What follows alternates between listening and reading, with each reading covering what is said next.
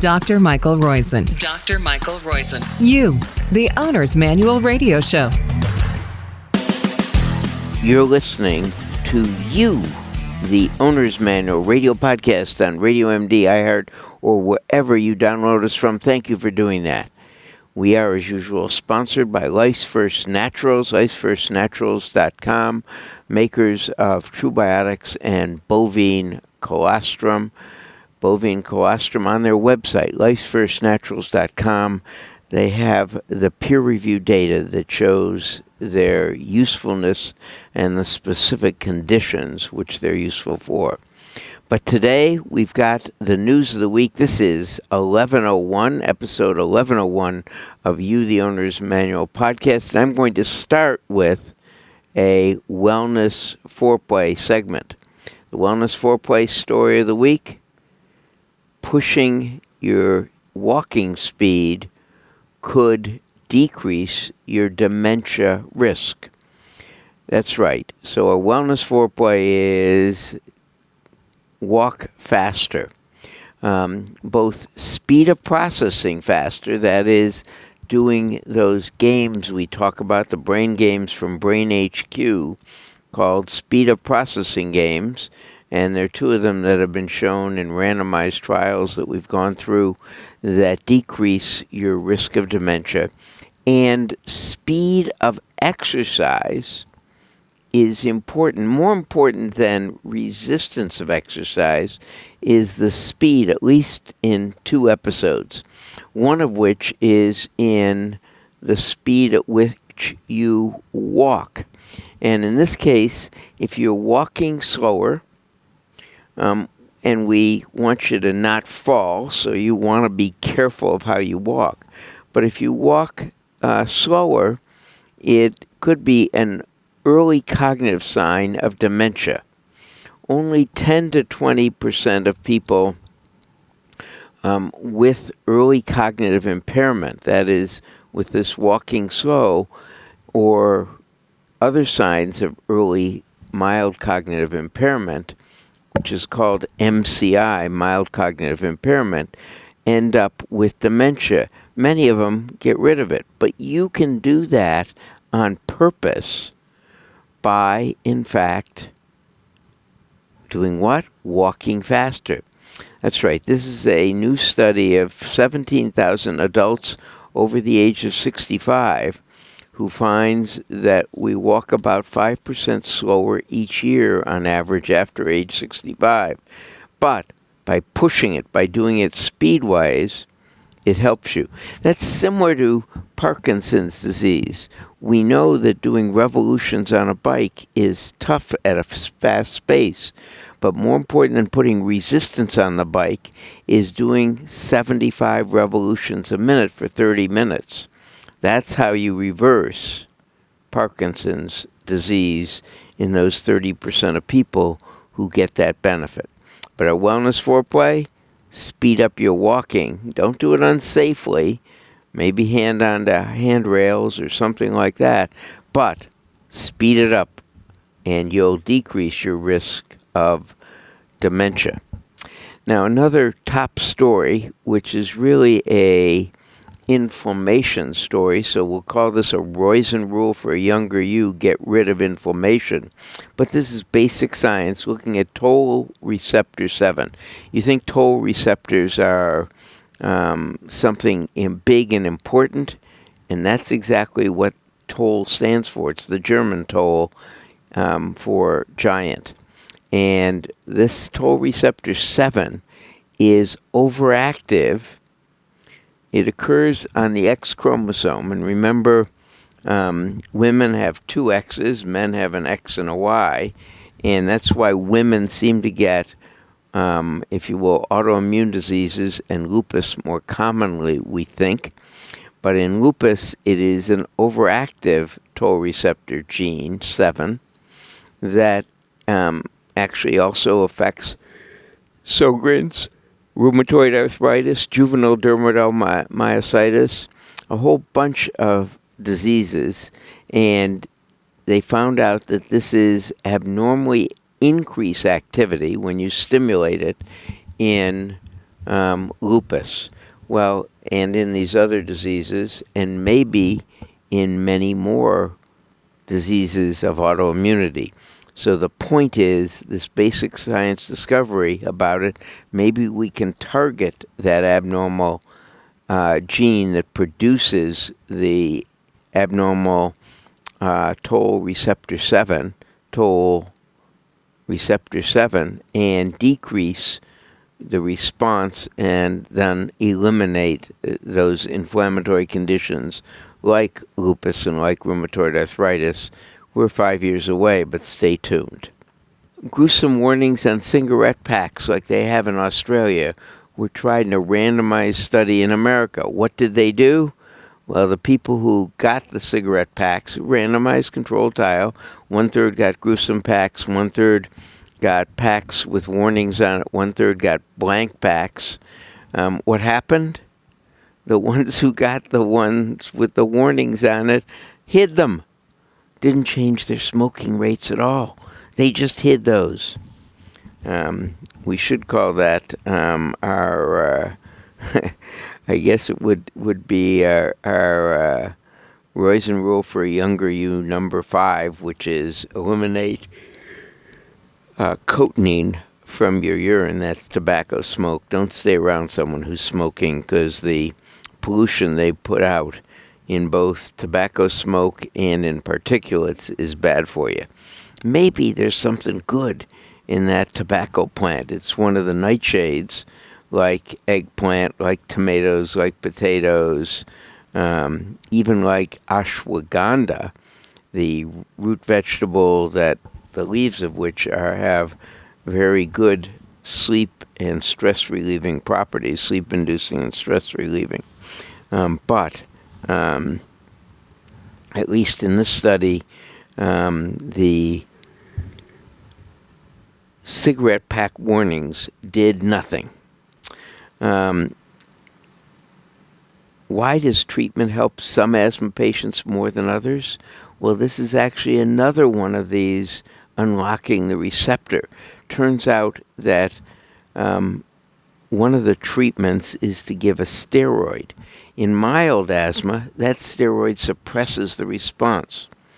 But in severe asthma, it that steroid seems to bump up the receptor that causes inflammation, so making life worse.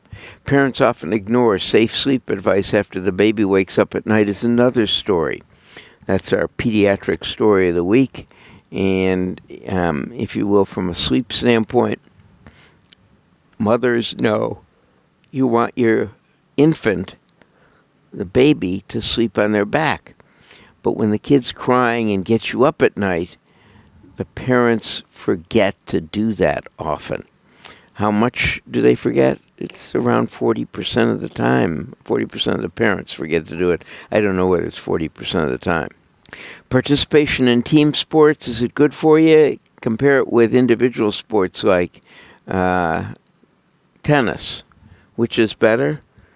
Well, doubles tennis is a team sport, but singles tennis is an individual sport. And it turns out that participation in team sports is really good for helping the mental functioning of teenagers. Uh, participation in team sports such as, um, I guess, baseball, basketball, soccer, uh, football, lacrosse, hockey. Um, there are many of them. I suppose the, the one thing I've come to know on these team sports is they have a little risk in them of injury. Um, but in any case, participation in the team sports, 19% lower risk of withdrawal or depression, 17% less social problems, 17% less thought problems. Um, they're really good for mental illness and focusing our team sports as opposed to individual sports. This is between 9 and 13 year olds.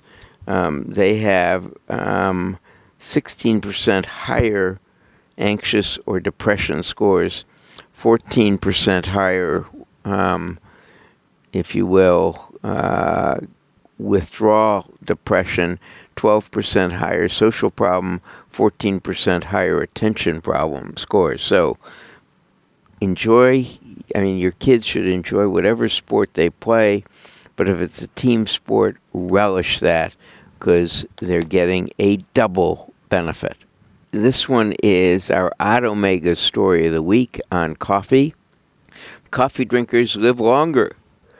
This was a study of seven years. Um, 170,000 people in the United Kingdom who drank um, two to four cups of coffee a day with or without sugar. They had a lower risk of death. How much lower? Um, well, it turns out um, that if they answered this, it was about a 55% um, of participants drank coffee without any sweetener, 14% with sugar, 6.1% with artificial sweeteners, and 24% did not drink coffee at all.